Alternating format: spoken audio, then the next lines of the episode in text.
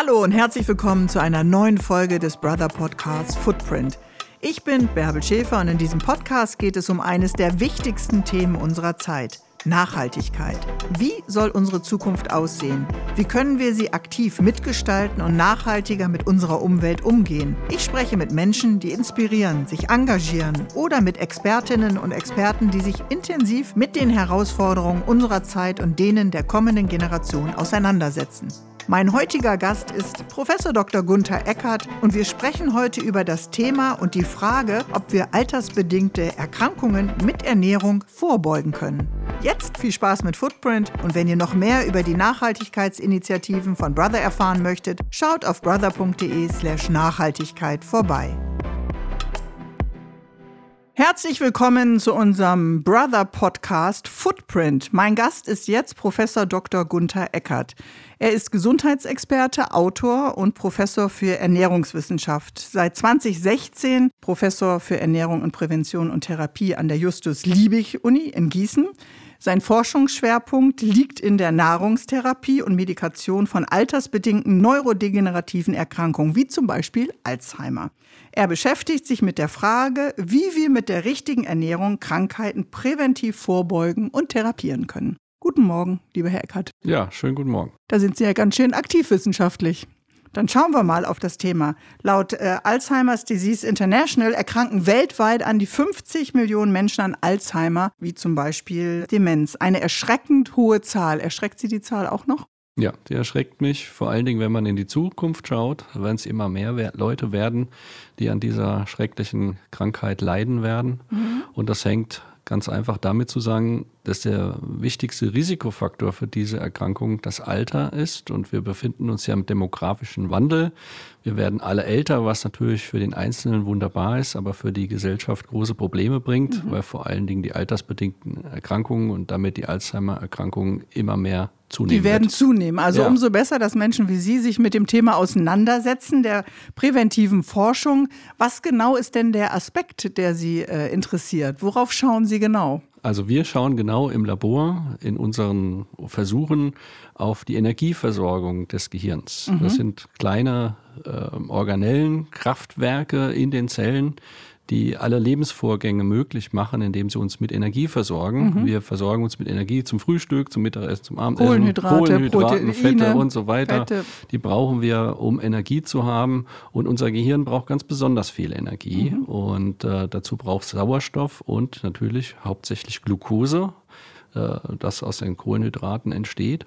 Und das wird verbrannt in den sogenannten Mitochondrien. Und wir wissen, dass mit dem Alter diese Mitochondrien, diese Kraftwerke nicht mehr richtig arbeiten, mhm. es weniger Energie gibt und dass es besonders eben auch bei den Alzheimer-Patienten ein Energiedefizit im Kopf gibt. Mhm. Und das versuchen wir so auszugleichen, indem wir die Menschen fit machen für das Alter, indem wir ihnen Stoffe zuführen mhm. über die Nahrung, die eben diese Kraftwerke sozusagen okay. wieder äh, auf Vordermann bringen. Also auf diese Stoffe schauen wir dann ganz, noch, ganz genau vielleicht genau. Äh, gleich nochmal, wie wir die Mitochondrien ein bisschen boostern können, ja. damit eben, wenn eine Gesellschaft altert, wir nicht so viele mit diesen ja, einfach Alterserscheinungen dann auch zu tun haben. Ist das ein Problem, ein Thema der westlichen Industrieländer oder ist das weltweit ein Thema? Das ist weltweit ein Thema. Wenn mhm. wir jetzt gucken global auf die Alterungszahlen, da sieht man, dass vor allen Dingen auch die sogenannten Emerging Countries, also Indien, China, mhm. auch Ägypten, das sind also Länder, wo eine große, breite, junge Bevölkerung da ist und die äh, sind auch im demografischen Wandel mhm. und die werden noch wesentlich größere Probleme bekommen als wir hier in der westlichen Welt, mhm.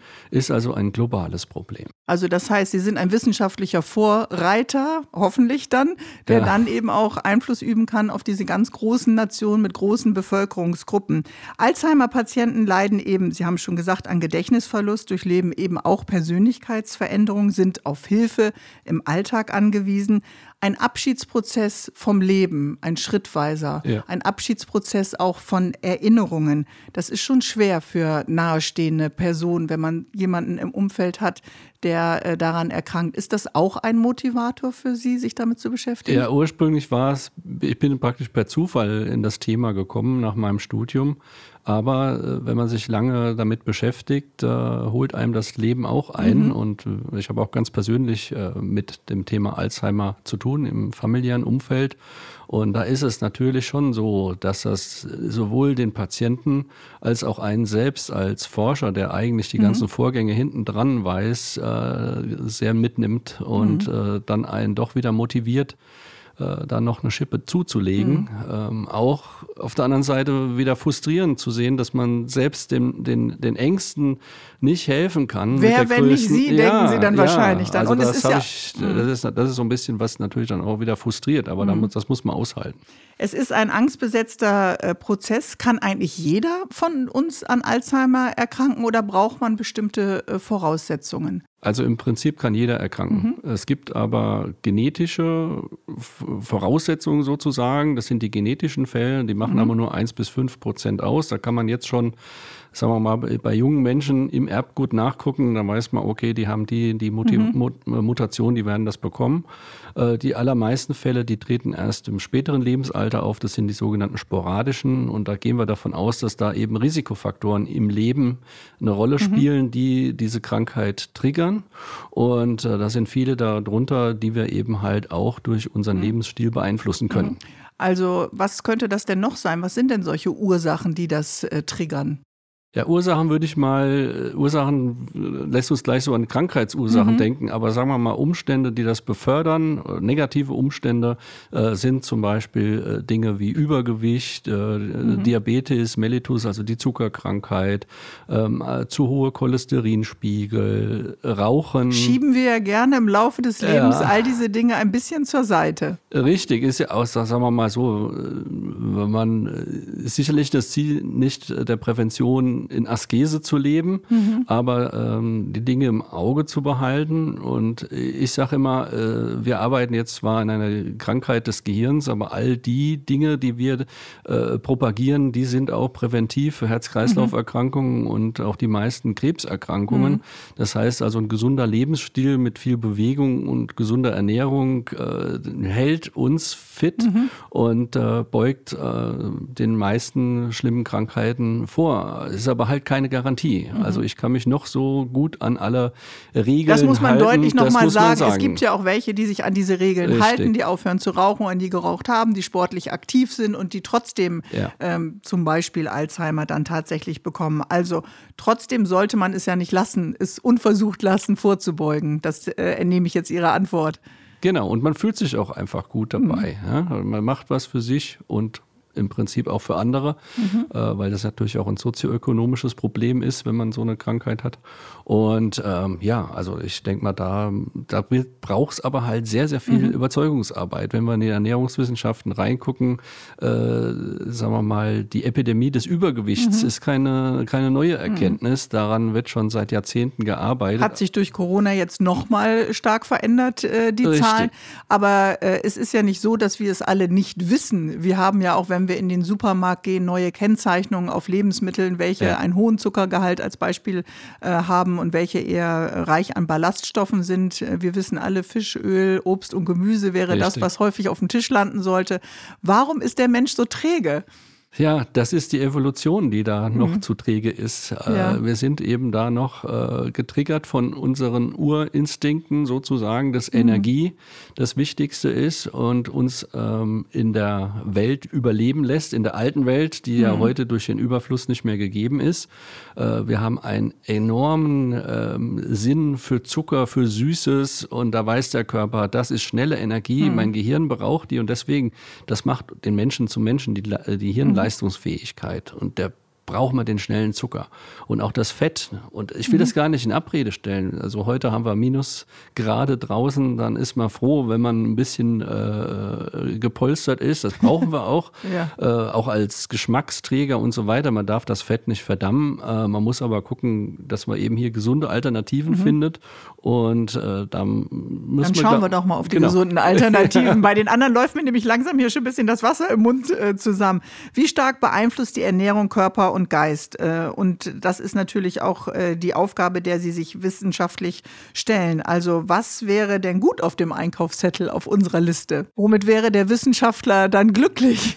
Also ähm, ja, in dem Moment, wo wir uns vollwertig ernähren, möglichst ähm, viele Lebensmittelgruppen zur Ernährung heranziehen und das Ganze möglichst bunt. Mhm. Denn die bunten äh, Farben in vor allen Dingen unserem Gemüse, die zeigen an, da sind viele potenzielle sekundäre mhm. Pflanzenstoffe, nennen wir das, die eben auch in unserem Körper dann Gutes bewirken können. Und ähm, da muss man eben äh, sicherlich ein bisschen äh, gucken, dass man seinen Einkaufskorb gut zusammenstellt mhm. und äh, dass wenn man Fett kauft oder sagen wir mal äh, aus der Gruppe sich was besorgt, dass man darauf achtet, dass man gutes Fett hat. Gut heißt äh, mit möglichst viel Omega-3 und Omega-6 mhm. Fettsäuren im guten Verhältnis, 5 zu 1 und äh, dass man eben halt schaut, äh, die, die, die auch äh, Fleisch und Fisch verzehren, dass mhm. eben halt auch zweimal die Woche eine Fischmahlzeit auf der Agenda steht. Und, und damit meinen wir nicht die panierten und frittierten äh, Mac-Fischburger oder die Fischstäbchen, ne? nur nochmal, um das klarzustellen. Genau, nee, da meinen wir fetten Seefisch, ja. weil da die langkettigen Omega-3-Fettsäuren drin sind. Und wenn wir Fleisch essen, dann sollten wir wirklich gucken, dass das Fleisch aus guter, nachhaltiger Haltung ist und unsere Metzger vor Ort vertrauen, auch wenn da das Fleisch vielleicht wesentlich teurer ist als im Supermarkt. Aber da weiß man, wo das herkommt und das ist natürlich dann auch ähm, für den Körper gesünder. Mhm. Weniger ist hier mehr. Würden wir uns alle gesund und ballaststoffreich und farbenfroh äh, ernähren, was kommt dann in die Blutbahn, die ja auch unser Gehirn äh, versorgen? Also was, was ist wichtig, was dann äh, ankommt? Das sind ja dann die Stoffe, mit denen wir uns äh, versorgen. Genau, also was man gut weiß, sind die bekannten Mikronährstoffe, mhm. Vitamine, Mineralstoffe. Das ist auch sehr gut beforscht. Was äh, noch ziemlich am Anfang der Forschung steht, ist, was ist denn mit diesen ganzen bunten mhm. äh, Dingen, den Polyphenolen und den äh, verschiedenen Carotinoiden? Ähm, da gibt es relativ wenige Untersuchungen äh, zu dem, was im Blut ankommt mhm. und was kommt dann eigentlich im Gewebe an. Was kommt im Gehirn an, äh, ist beim Menschen natürlich schwer messbar. Aber hier gibt es erste Ansätze und Erkenntnisse, dass eigentlich diese Stoffe, die wir in den mhm. Pflanzen so aufnehmen, eigentlich gar nicht in der Blutbahn ankommen. Mhm. Wir haben auch früher im Labor dann genau, einfach. Genau, wir haben gar kein Enzym, um das letztendlich ja zu verarbeiten. Äh, richtig, aber wir haben kleine Helferlein im mhm. Darm, da komme ich auf das Mikrobiom mhm. zu sprechen, äh, die sich freuen über diese äh, Moleküle, die diese umsetzen können und dann zu noch kleineren äh, Molekülen mhm. ähm, umbauen können, den sogenannten Metaboliten. Und da konnten wir zum Beispiel zeigen ähm, am lebenden Organismus, aber auch in der Zellkultur, dass diese äh, kleinsten Moleküle, die aus diesen ähm, Pflanzenstoffen entstehen, dann auf genetischer Ebene zum Beispiel unsere Kraftwerke mhm. in den Zellen stärken oder auch deren Vermehrung mhm. induzieren. Aber also, das ist ja schon ein ganz äh, großer Fortschritt, diese Erkenntnis dann tatsächlich zu haben. Es hat einen Effekt und es gibt kleine Helferlein im Körper, so nenne ich sie jetzt mal, die es dann an die richtige Stelle äh, transportieren. Nun gibt es ja viele von uns, die sagen, ach Mensch, dann mache ich die äh, Metabolic Trend äh, Diät oder ähm, nehme Nahrungsergänzungsmittel, dann wird das schon. Ähm, was halten Sie denn davon? Ja, also von den Trenddiäten wenn man die mal mit nacheinander durchgemacht hat, weiß man, dass da nicht viel passiert. Mhm. Und äh, von Nahrungsergänzungsmitteln, die sind dann angebracht, wenn wirklich ein Defizit da ist. Wenn man sich vollwertig ernährt und sagen wir mal äh, zu einer pflanzenbasierten Ernährung kommt, die äh, saisonal angepasst ist und eben gute Produkte beinhaltet, ähm, dann ist das schon eine Umstellung, eine, eine, mhm. eine, eine Ernährungs-, aber auch eine Lebensumstellung. Mhm. Wenn ich auf Süßes verzichte, auf meine Chips abends äh, vorm mhm. Fernseher, um das Übergewicht nicht zu provozieren. Hilft Und dann eigentlich auch so eine temporäre Fastenzeit? Machen ja einige ähm, von ähm, Jahresbeginn dann vielleicht bis zu den Oster- oder Pessach-Feiertagen zu sagen, ich verzichte jetzt auf zuckerhaltige Süßigkeiten. Hilft das dem Körper auch schon? In der Zeit ja. ja okay, äh, ja. aber.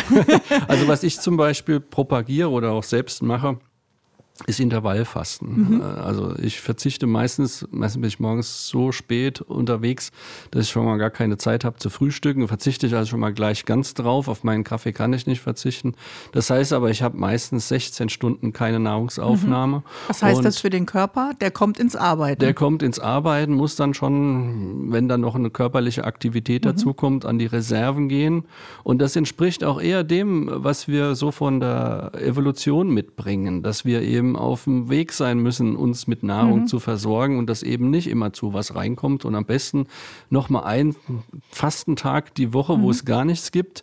Aber viele können das nicht und müssen es auch nicht. Mhm. Aber es ist, es ist einfach auch, wenn man ab und zu mal vielleicht auch so einen Fastentag einlegt, einfach auch das Gehirn, den mhm. Geist mhm. mal in die Richtung zu triggern und mhm. mal auf sich zu hören und es tut einem nach einer Zeit auch gut. Leichter ist natürlich sofort der Griff ins äh, Regal. Überall sind die Verlockungen, an jeder Bäckerei äh, lauern die großen Brötchen in den Auslagen mit dem Richtig. weißen Mehl. Also ich halte fest, wenig bis kein Fastfood, wenig bis keine äh, Süßigkeiten, ähm, tierische Produkte, wenn dann hochwertig und wissen, woher das äh, Produkt kommt.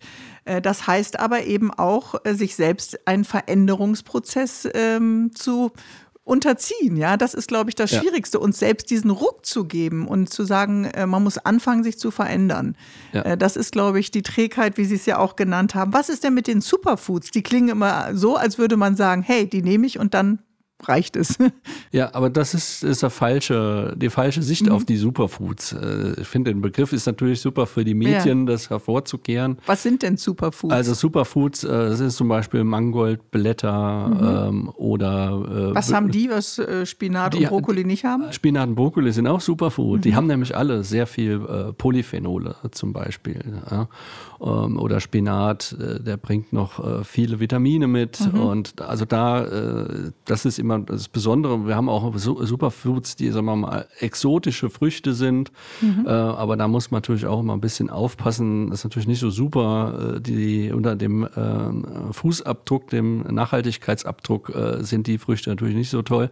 Ähm, Schlechte also, CO2-Bilanz, weil die dann eingeflogen werden, ja. Mhm. Genau, aber da, da muss ich mit dem Begriff Superfood wäre ich vorsichtig. Da mhm. gehört natürlich so was Profanes auch hin wie die Linse, ist auch ein Superfood und ist natürlich ein super Lebensmittel, mhm. macht satt, bringt sehr viel äh, Ballaststoffe, das Mikrobiom freut sich.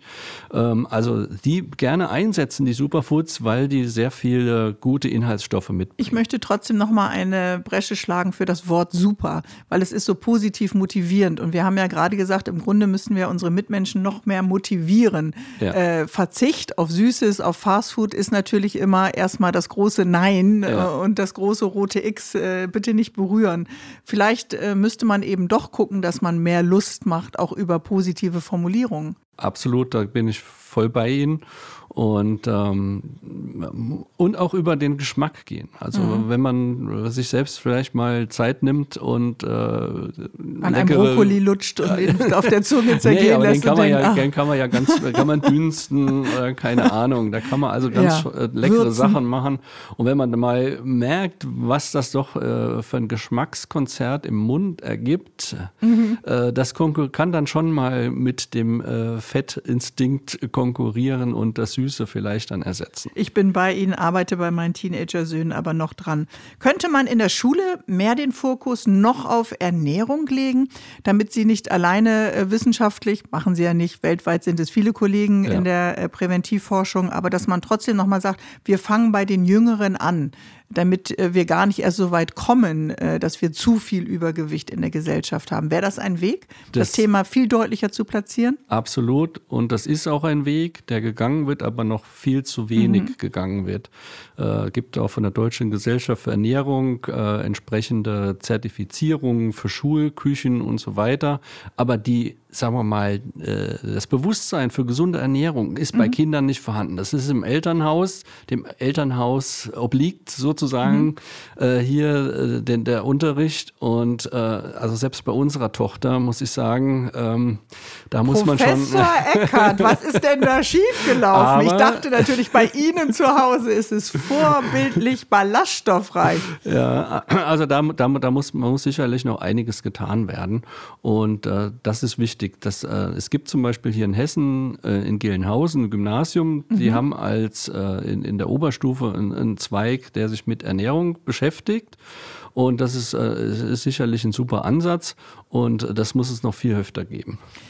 Jetzt ähm, hat man das Gefühl, über Essen kann ja eigentlich jeder reden und jeder hat irgendwas im Kühlschrank. Viele sagen dann natürlich auch, wenn beide äh, berufstätig sind, beide Elternteile, äh, dann noch abends mich hinstellen und äh, die Erbsen rauspulen, äh, dann doch lieber mal Fastfood oder eben äh, was Schnelles, was man in der Mikrowelle ähm, aufwärmen kann. Das ist aber eben nicht die Lösung, wenn wir lange fit und wach und klug äh, bleiben wollen.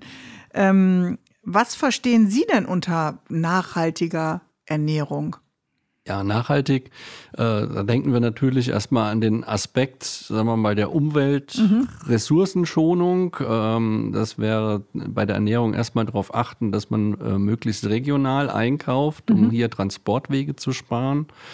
Ähm, dann natürlich ähm, auch, äh, sagen wir mal, nachhaltig für einen selbst, dass man eben, mhm. wie wir schon gesagt haben, wir müssen Lebensstiländerung äh, vollziehen.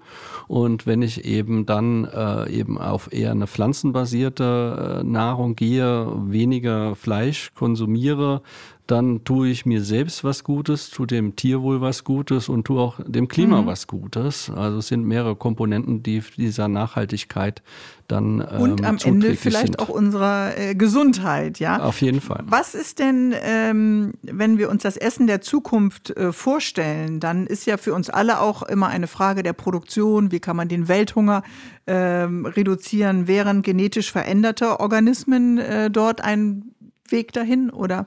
Ja, es gibt ja äh, Länder, bei denen äh, gentechnisch veränderte Lebensmittel zugelassen sind. In mhm. der EU ist das nicht so und ich finde das auch richtig so. Mhm. Äh, wir in Gießen ähm, haben bei uns im Fachbereich äh, Forschung am Laufen, die zum Beispiel mit Drohnen und Satellitenaufnahmen versuchen, die äh, Landwirtschaft zu ökonomisieren, durch Züchtungen robustere Pflanzen zu entwickeln, die gerade auch beim Klimawandel vielleicht in trockeneren Gegenden ähm, wachsen können. Da haben wir auf natürliche und technische Weise doch viel Möglichkeiten, ohne jetzt in den Genbaukasten greifen zu müssen. Mhm.